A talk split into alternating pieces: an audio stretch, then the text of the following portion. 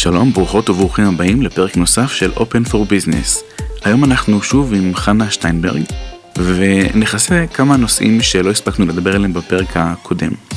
בפרק הקודם דיברנו טיפה על קוצ'ינג ומנטורינג, על מיומנויות רכות, ואיפה אפשר לשלב אותם בחיי העבודה, ולמי זה מתאים. ספוילר לכל אחד. היום נדבר על תופעות נוספות בעולם הניהול. נתחיל מתופעה שהיא ידועה לשמצה, ושמסוגלת לייצר אנטגוניזם למנהל ולארגון כולו, מייקרו-מנג'מנט או מיקרו-ניהול. קודם כל, ספרי לנו מה זה, והאם יש לזה מרפא. וואו, מה זה? תראה, בגדול, עוד פעמים דיברנו על עולם העבודה הקודם, המסורתי מול עולם העבודה הנוכחי, אז בעבר הרבה פעמים חשבו שכדי שהעובדים יספקו את התפוקות הראויות, צריך לנהל אותם בצורה הרבה יותר מבוקרת ושולטת, וממש להיכנס לכל הפרמטרים ולכל הדברים הכי מורכבים, כדי לדעת שהם עושים אותם כמו שצריך. כמו מין סרט נע כזה, אני צריך לדעת שהכל נעשה בצורה טובה, מכיוון שכמנהל התפקיד שלי הוא לתכנן, לארגן, אבל גם שליטה ובקרה. מה שקרה בשנים האחרונות זה שהבינו שגם כל תהליך ההובלה הוא מאוד מאוד משמעותי. והדורות משתנים, לשמחתי, בדור ה-Y, בדור ה-Z, מאוד שנים מדור ה-X. דור ה-X מוכן לקבל ציווי, אני נמצאת בדור ה-X, אני... עוד שם, עוד משם, היינו מוכנים לקבל, היינו מאוד, מה שאומרים לנו אנחנו נעשה, פחות או יותר, אוקיי, אני מדברת בהקצנה, כן? דור ה-Y כבר אומר, רגע, אני רוצה לשאול שאלות, אני רוצה להבין יותר, אני רוצה להבין למה זה חשוב הדבר הזה שאני עושה, מה זה יתרום לי, מה זה יתרום לארגון, דור ה-Z גם, אני, הבן שלי עכשיו בצבא, דור ה-Z לגמרי, אם, אם בעלי, המפקד היה אומר לו X, אז היום הילדים אומרים, אוקיי, המפקד אומר X, אבל אולי אפשר גם X פלוס אחד, או X פלוס שתיים, הם לא מעבירים ביקורת כמו הם רוצים לתת איזשהו משוב, לא ממקום שלילי, מקום מאוד חיובי, הכל הרבה יותר פתוח. אז אולי מיקרו-מנג'מנט הייתה מתאימה לבעבר, שאני צריך נורא להיות במקום של שליטה ובקרה, להבין שהכל נעשה כמו שצריך. התרומה של זה היום, בעיניי, היא, היא, פחות, היא, היא פחותה מ, מהדבר הרע שזה עושה. זה, זה עושה דבר רע בשני מובנים. אחד, עובד לא מוכן, שכל הזמן ישבו לו על הראש, הוא לא יכול לעבוד בצורה טובה ככה. שתיים, זה דורש מהמנהל כל כך הרבה אנרגיה וזמן להתעסק בדברים שהוא לא צריך. עכשיו, אם מנהל מבין שזה לוקח ממנו כל כך הרבה אנרגיה וזמן, ויש איזושהי תחושה של אם אני לא ידע, אז משהו רע יקרה לי או לארגון. ותוך כדי שיחה או הבנה, הוא מבין שהוא לא צריך את זה יותר, זה תהליך. אם אתה נמצא במקום של מיקרו-מנג'מנט, אתה לא יכול ביום אחד לעבור למקרו. אבל once אתה מבין שהמיקרו-מנג'מנט לא משרת אותך, לא משרת את הצוות ולא את הארגון, קודם כל אתה צריך להבין את זה. ברגע שהבנת את זה, אז עושים איזשהו תהליך הדרגתי, מה אני מוכן לשחרר. איזה דבר אחד היום, אני חושב ש-X, משה, בצוות, יכול לטפל בו, והוא אפילו לא חייב לדווח לי היום, הוא יכול לדווח לי רק בסוף השבוע. זה כמו, זה קצת כמו תהליך של מי שמכור, רוצה רגע לשחרר מההתמכרות, אבל once הוא ישתחרר מההתמכרות, אז זה פשוט מדהים לראות את ההבדלים בתהליך, זמן מאוד קצר של אנשים שעוברים כזה תהליך, מה קורה להם ומה קורה לצוות. זה מדהים, מדהים. זה בדיוק העניין, מילת המפתח היא לשחרר, ויש אנשים שאולי לא רוצים או לא מסוגלים לשחרר, כי זה מעין פונקציה או שלוחה של בעיות ביטחון עצמי שיש להם, לא רק הצורך בשליטה. הצורך בשליטה נובע מכך שהם הם לא בטוחים ביכולת שלהם להשליט מרות, אני חושב. אוקיי, אז בוא נדבר רגע על מרות. היום מדברים על זה שכדי להיות מנהל טוב, אתה לא צריך לנהל מתוך מקום של מרות. אתה צריך לנהל ממקום של השפעה, לא ממקום של סמכות, אלא ממקום של השפעה. אם אתה רוצה, זה כמו חלילן מהמלין, בסדר, אני, זה סתם לשם השוואה, ממש לא, אבל אם אתה רוצה שהצוות שלך ילך אחריך באש ובמים, לא במובן השלילי של המילה, אלא במובן שאתה רוצה שהם הרגישו מחויבים לעשייה שלהם. לרתום ו... אותם. בדיוק, לרתום אותם. לבוא ממקום של סמכות ומרות, אתה עושה בדיוק את ההפך. מצד שני זה הכי קל. הכי קל למי? הכי קל למנהל, שהוא לא צריך לחשוב על דרכים אולי יותר רגישות או נבונות. ממש לא בהכרח, מכיוון שאתה רוצה שאנשים יעשו את העבודה שלהם כמו שצריך, אבל אתה לא רוצה כל הזמן להיות במקום של לבדוק אותם. זה, זה כל כך מאמיס, גם רגשית. רגע, אני צריך לראות שהם עשו את זה כמו שצריך, אני צריך לטפל בזה, אוף, אף אחד לא עושה את זה כמוני, בסוף אני זה שעושה את הכל. יש כל מיני תחושות כאלה למנהלים שהם מיקרו-מנג'מנט. אולי גם תחושות של אף אחד לא יעשה את זה טוב כמו שאני הייתי עושה. ברור. עכשיו, זה נכון, אף אחד לא יעשה את זה טוב כמו שאתה עושה. אבל יעשו את זה טוב אחרת. כן. איזה קטע. ואני אגיד אפילו מעבר לזה, יש כאלה שיעשו את זה טוב ממני. כשאני ניהלתי צוות, היו אנשים בתוך הצוות שלי שעשו דברים מצוינים יותר ממני, בתחומים מאוד מסוימים. עכשיו בוא נלך על ארגונים שמצליחים, מאוד. תשאל הרבה פעמים מנהלים, מייסדים אפילו של ארגונים, אפילו אמזון, בזוס, אני חושבת ששמעתי אותו אף שאומר, אני לקחתי מסביבי אנשים שהם טובים יותר ממני בתחומים מסוימים, אוקיי? ברגע שאתה משחרר את הפחד, זה עוד פעם, זה ממש ניהול של העולם הישן. כל הקלפים אצלי בין הידיים, אסור לספר הכל, כי קחו לי את התפקיד. לא. קוראים מקרים, כן? אבל במרבית המקרים, אם אני אשחרר ויבין שאני צריכה בתוך הצוות שלי, למשל, אני נורא לא הייתי טובה בבניית אקסלים. בסדר, הנה דוגמה אמיתית. אחד מבני הצוות שלי, מה זה היה תותח על? היינו צריכים לבנות תקציב, היינו יושבים ביחד, הוא ממש היה לוקח על עצמו את כל הפרויקט הזה, אז מה, לא הייתי מעורבת? בטח שהייתי מעורבת, אבל ידענו שכל דבר שקשור ללבנות את הדברים הללו, הוא עושה את זה בשנייה. מישהו אחר בצוות היה טוב בדברים אחרים שאני הייתי פחות טובה בהם, אז מה? ביחד היינו צוות ששיתף פעולה ביחד, למרות שהיה שם גם איזשהם הבדלים היררכיים, נכון, רמת האחריות שלי הייתה הרבה יותר גבוהה מרמת האחריות של האנשים בצוות שלי, אבל התחושה של השותפות הייתה מאוד גדולה, והמחויבות הייתה מאוד גדולה, של כולנו. אז ברגע ששחררתי בעצם, הצלחתי להפיק מהם הרבה יותר. יצא לך פעם ללוות מנהל שהיה קונטרול פריק, כן. ובסופו של דבר הוא כבר היה פחות, או בכלל לא? בכלל לא, זה לא קורה. כן. אבל יצא לי ללוות מנהל שהיה קונטרול פריק ברמה כזאת, שהוא היה צריך כל יום דיווח, של כל אחד מאנשי הצוות, מה הוא עשה ומתי הוא סיים כל דבר בעשייה שלו. זה, עכשיו, הוא היה כל כך מתוסכל, כי הרבה פעמים הוא לא היה מגיע לזה, כי גם היו לו את המטלות שלו. כן.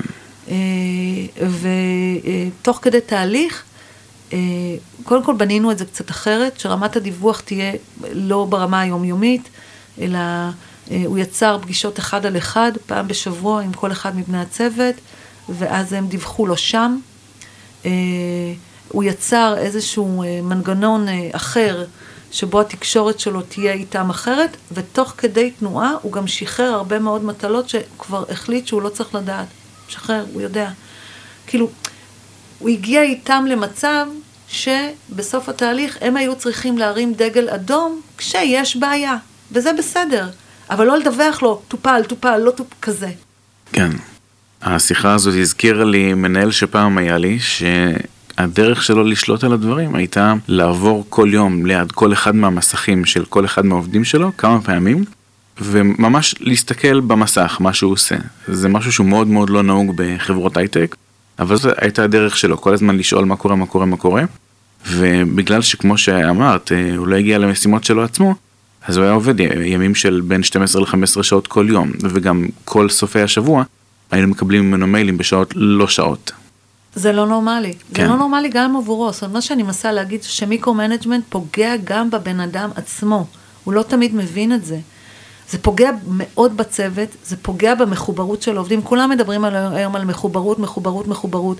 הבינו כבר מזמן שברגע שעובד מחובר, הארגון מפיק מזה הרבה יותר תועלת.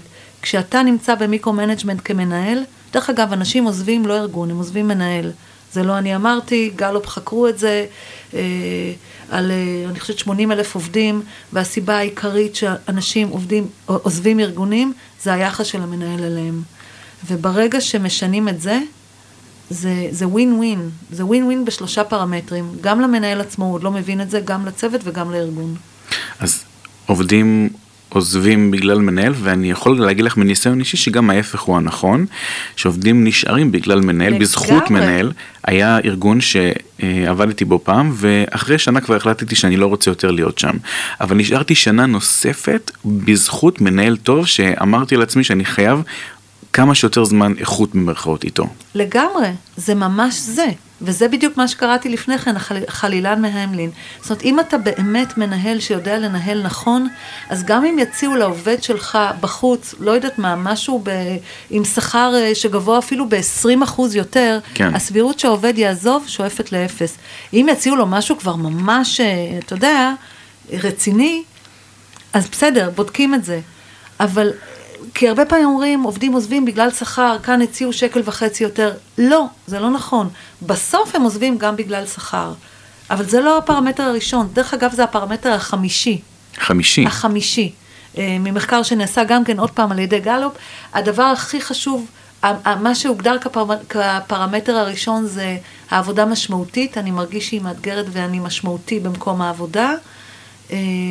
אני חושבת שהדבר השני, אני לא זוכרת, הדבר השני זה היחסים, היחסים עם הקולגות, עם המנהל, וכן הלאה. בקיצור, בגדול, הדבר החמישי זה היה השכר. מעניין. אז בואי נפתח את הנושא הזה טיפה. דיברנו על מחויבות למקום העבודה.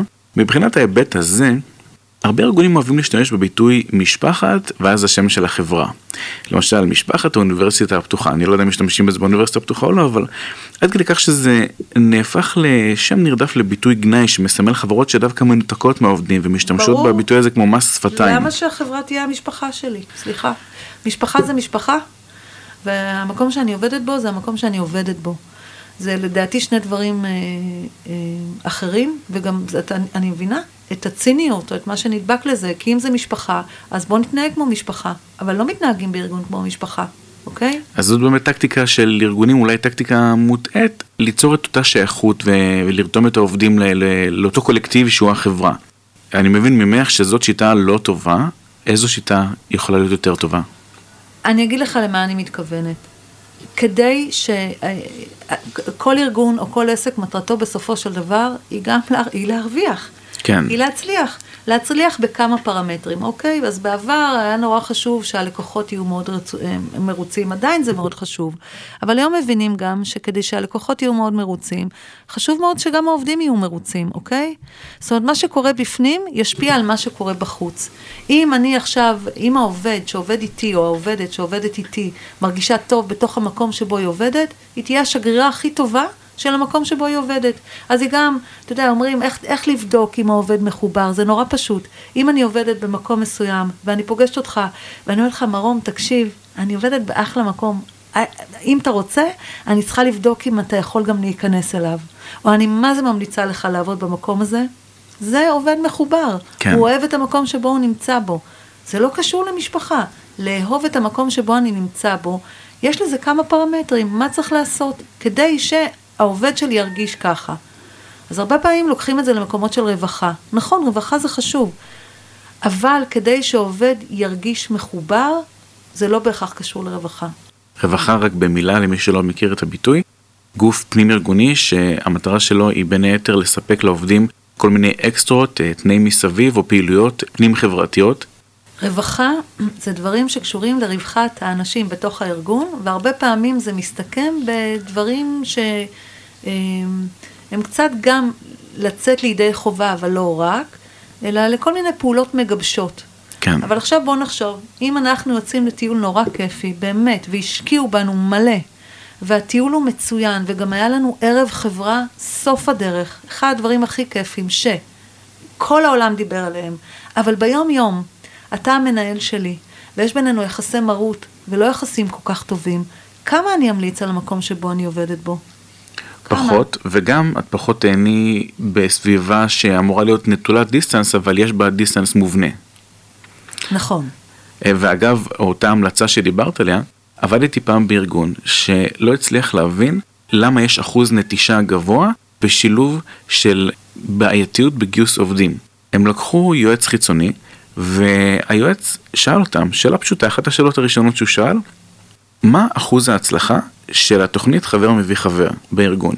ברגע שמנהלת משאבי אנוש אמרה שמאז פתיחת התוכנית, מזה כמספר שנים, ועד אותו רגע שהוא שאל, היו אולי מקרים בודדים של אנשים שבכלל טרחו להביא את החברים שלהם, אז הבינו שיש בעיה. לקח להם גם זמן להבין את זה, אפילו שהמציאות הסתכלה להם בפנים, בלבן של העיניים, כמו שאומרים, היה צריך מישהו מבחוץ כדי שיסביר שיש כאן בעיה. אז זה מתחבר בצורה ישירה למה שאמרת. לגמרי. עכשיו, אני אומרת את זה עוד פעם, עם מקור מניסיון אישי. אני עבדתי בענף המלונאות, בענף המלונאות בארץ, אחוז הנטישה הוא מטורף. מעל ל-חמישים אחוז עובדים אה, עוזבים אחרי שנה. עכשיו, כמנהלת, וכשאת, מהחשש שהצוות שלי כל הזמן התחלף, הרי תחשוב על כל תהליך ההכשרה, הוא גם עולה מלא כסף, וזה גם מלא זמן. אני צריכה כל הזמן להכשיר אנשים אחרים, וברגע שלמדתי קואוצ'ינג, ולמדתי אה, את המתודה של השייכות אה, האדלריאנית, אותה ישמתי בארגון. אני יכולה להגיד בגאווה גדולה, אה, אני עזבתי לפני שלוש שנים, אבל אה, לפני כן שבע שנים, הצוות שהיה איתי, היה איתי שבע שנים בענף המלונאות, בארץ זה כמעט לא קיים. עכשיו, לא שילמנו יותר לצערי הרב מרשתות אחרות. זה לא היה זה. פשוט השתמשתי במודל שאותו, סליחה, שאותו למדתי, והשמתי אותו על בסיס יומי. איך אני יוצרת תחושת שייכות טובה בקרב האנשים שעובדים איתי.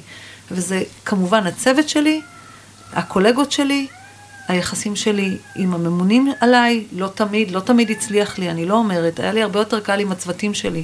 אבל מה שאני מנסה להגיד זה שגם כשאתה מגיע לתרבות ארגונית או לתעשייה, שבה התחלופה היא מאוד מאוד גבוהה, אם אתה משתמש בכלים מאוד מסוימים, אתה יודע פשוט להשתמש בהם וליצור תחושת שייכות טובה, אז הסבירות שהעובדים יעזבו במחלקה שלך תהיה יותר נמוכה. אני חייב להגיד, חנה, ששבע שנים זה נדיר לרוב הסקטורים, לא רק לתיירות ומלונאות. אז כל... שבע שנים של צוות מדהים. וואו. מדהים. אני יכול להגיד שבחברות הייטק, עם הרטנשן, המשך הזמן הממוצע שאנשים נשארים בתפקיד מסוים, הוא עובר את השלוש שנים, אז החברה תתגאה בזה, כמשהו שהוא נדיר. כי כל שנה, מעל שנתיים, זה משהו שלא קל למצוא. אז אין ספק ששבע שנים זה לא מובן מאליו בכלל. וזה עוד פעם, זה לא בגללי, זה לא בגלל האישיות שלי, זה בגלל מודל שאותו אימצתי וממש השתמשתי בו. עכשיו בוא נדבר רגע על השבע השנים האלה, זה לא שבע שנים שגם עובד נמצא באותו תפקיד כל הזמן. אני יכולה לספר קצת על המודל. אדלר בעצם אומר, בעצם אומר שתחושת שייכות היא כמו אוויר לנשימה, כמו שאמרתי לפני כן, וכשבן אדם כל הזמן מרגיש שאין לו אוויר, אז הוא כל הזמן עסוק בחיפוש של האוויר שלו, נכון? כן. אבל אם הוא מרגיש שיש אוויר והכל טוב, אז הוא עושה מה שנדרש או מה שצריך כדי ש... כדי שבן אדם ירגיש שייך, הוא צריך שיהיו חמישה פרמטרים אה, שיתממשו. קוראים למודל הזה צמת, אוקיי? הוא צריך להרגיש שמתייחסים אליו באופן אישי, זה ההי התייחסות אישית. הוא צריך להרגיש מעודד, עידוד אה, על העשייה שלו. הוא צריך להרגיש צמיחה, צומח, צמיחה בתפקיד, צמיחה בחברה, אה, הצמיחה היא לא חייבת להיות תמיד כלפי מעלה, היא יכולה להיות גם רוחבית, זאת אומרת, אם היית, צריך, אם היית אחראי על פרויקט A, ועכשיו הוספתי לך פרויקט B, אז גם צמחת, כי, כי, כי למדת עוד דבר, אז הצמיחה, הוא צריך להרגיש משמעות, משמעות בעשייה שלו, להבין מה הוא עושה, מה זה תורם, להיות מחובר לוואי של החברה, הרבה פעמים אנשים בכלל לא מבינים, למה הם צריכים לעשות את הפעולה הזאת, איך זה בכלל קשור למה שהמנכ"ל רוצה. ותף זה תרומה. היכולת שלי לתרום, לתרום גם בתוך המחלקה, לתרום לסביבה, לתרום למחלקות אחרות. ברגע שנמצאים, או ברגע שמשתמשים בחמשת האותיות האלה, על בסיס קבוע, אנשים מרגישים שייכים, וברגע שהם מרגישים שייכים הם מחוברים, וברגע שהם מחוברים הם מלאים מוטיבציה ומעורבים, ואז הם מאוד מחויבים, ואז הם גם מאוד גאים. מילים ששוות זהב. כשאני שומע אותך, אני מנסה לדמיין את אותם מקומות שבהם עבדתי עד כה, מנסה לדמיין אותם עם, עם, עם אותם כלים שהם למעשה מיושמים, ואני טיפה מתקשה, בגלל שהרבה מאוד מהם ממקומות העבודה יותר מתעסקים בפן הביזנסי העסקי, ופחות מתמקדים באותם דברים שאת אומרת, וחבל. כי הארגונים שכן משכילים לעשות את זה, ולפתח את התרבות הארגונית ואת המחוברות של העובדים, הם הארגונים שמרוויחים, ולא רק ב, במשך הזמן שכל עובד ממוצע נשאר בחברה, אלא באיכות של העבודה, בהגדלת הראש, ב, בכל הדינמיקה מול העובד. לגמרי. ממש לפני סיום, אני אשמח אם נוכל לדבר ממש ב-שתיים שלוש דקות על מה מבחינתך המפתחות לביסוס עבודת צוות אפקטיבית. דיברנו על הקשר בין העובד לארגון, פה נדבר על הקשר בין העובד לקולגות שלו או לממשקים המיידיים שלו. תראה, זה, על קצה המזלג זה, אנחנו נעשה לזה עוול, אבל מה שאני יכולה להגיד בגדול זה שכדי שעבודת צוות תהיה אפקטיבית, צריך לבסס אמון. זה הדבר הכי משמעותי, לבסס אמון ולנטרל תחרותיות בתוך הצוות. הרבה פעמים יש ארגונים שחושבים שאם אני אצור תחרותיות בין האנשים בצוות, זה יעודד אותם הרבה יותר להצליח או להראות כמה הם שווים. ובלונגן, בדרך כלל זה עושה את הפעולה הפוכה. כשיש תחרותיות בתוך הצוות, זה מונע מהאנשים, זה מתחילים לשים רגליים אחד לשני. פחות משתפים מידע. לגמרי. אז קודם כל, לנטרל תחרותיות בתוך הצוות, אפשר ליצור, תחרותיות זה לא דבר רע, אני לא אומרת שזה דבר רע, אבל תחרותיות, אני רוצה להתחרות בארגון שהוא דומה לי, אני לא צריכה ליצור תחרות בתוך האנשים שלי בצוות, אני רוצה ליצור בתוך האנשים שלי בצוות הישגיות, שנשיג יותר ממה שהשגנו בעבר. הדרך לעשות את זה היא ליצור אמון. איך יוצרים אמון? קודם כל על ידי שקיפות, מה שלדעתי יש לנו עוד הרבה מה ללמוד במקום הזה, שקיפות ומתן מידע עד כמה שיותר, יצירת אמפתיה, זה אחד הפרמטרים הכי משמעותיים, זאת אומרת, אפשר להגיד אמפתיה, שקיפות ותקשורת מקדמת. תקשורת מקדמת זה היכולת שלי למשב על בסיס יומי את האנשים שאיתם אני עובדת. הרבה מנהלים חושבים שיש הערכת עובדים פעם בשנה, יאללה בוא נמלא את הדוח, אני אשב מולך, אני אגיד לך במה אתה צריך להשתפר, בסדר, נו, אני אגיד גם מילה אחת או שתיים כמה אתה טוב ומשהו וגמרנו עניין. ממש לא. משוב זה משהו, זה חלק מהתקשורת היומיומית שלנו. אני יכולה גם להגיד לך במה להשתפר, אבל דרך אגב הוכח שכדי שאתה תעבוד בצורה אפקטיבית, כדאי שאני אגיד לך במה להשתפר, אבל שאני אגיד לך גם במה אתה טוב. והיחס הוא בערך שלוש על אחד. עכשיו, במה אתה טוב זה לא, וואי, איזה תותח אתה עכשיו הגעת לאיזשהו פרויקט ועשית, הבאת תוצאות נהדרות. אתה טוב בבניית אקסלים? וואי, מרום, איזה כיף שאתה איתי בצוות ואתה עושה את הדבר הזה. זה לא חייב להיות משהו מטורף, אוקיי? כי לפעמים נורא חושבים שזה רק ברמה התוצאתית. אני רוצה לחזק אותך בחוזקות שלך, בדברים שאתה טוב בהם. אם אני עושה יחס אחד לשלוש, כי אנחנו גם רוצים לדעת במה אנחנו צריכים להשתפר, בדרך כלל נוצרת עבודת צוות אפקטיבית. יפה, אחלה חנה. המון המון תודה. בהחלט כלים חשובים, שיטות, שכמו שאמרתי קודם שוות זהב, וחשוב שכל מנהלת ומנהל באשר הם יקשיבו ויפנימו, ואולי גם יתקשרו אליך כדי שתחוללי שינוי אצלם. א', הם תמיד מוזמנים, ב', זה נורא כיף לראות איך בזמן כל כך קצר קוראים דברים מאוד טובים.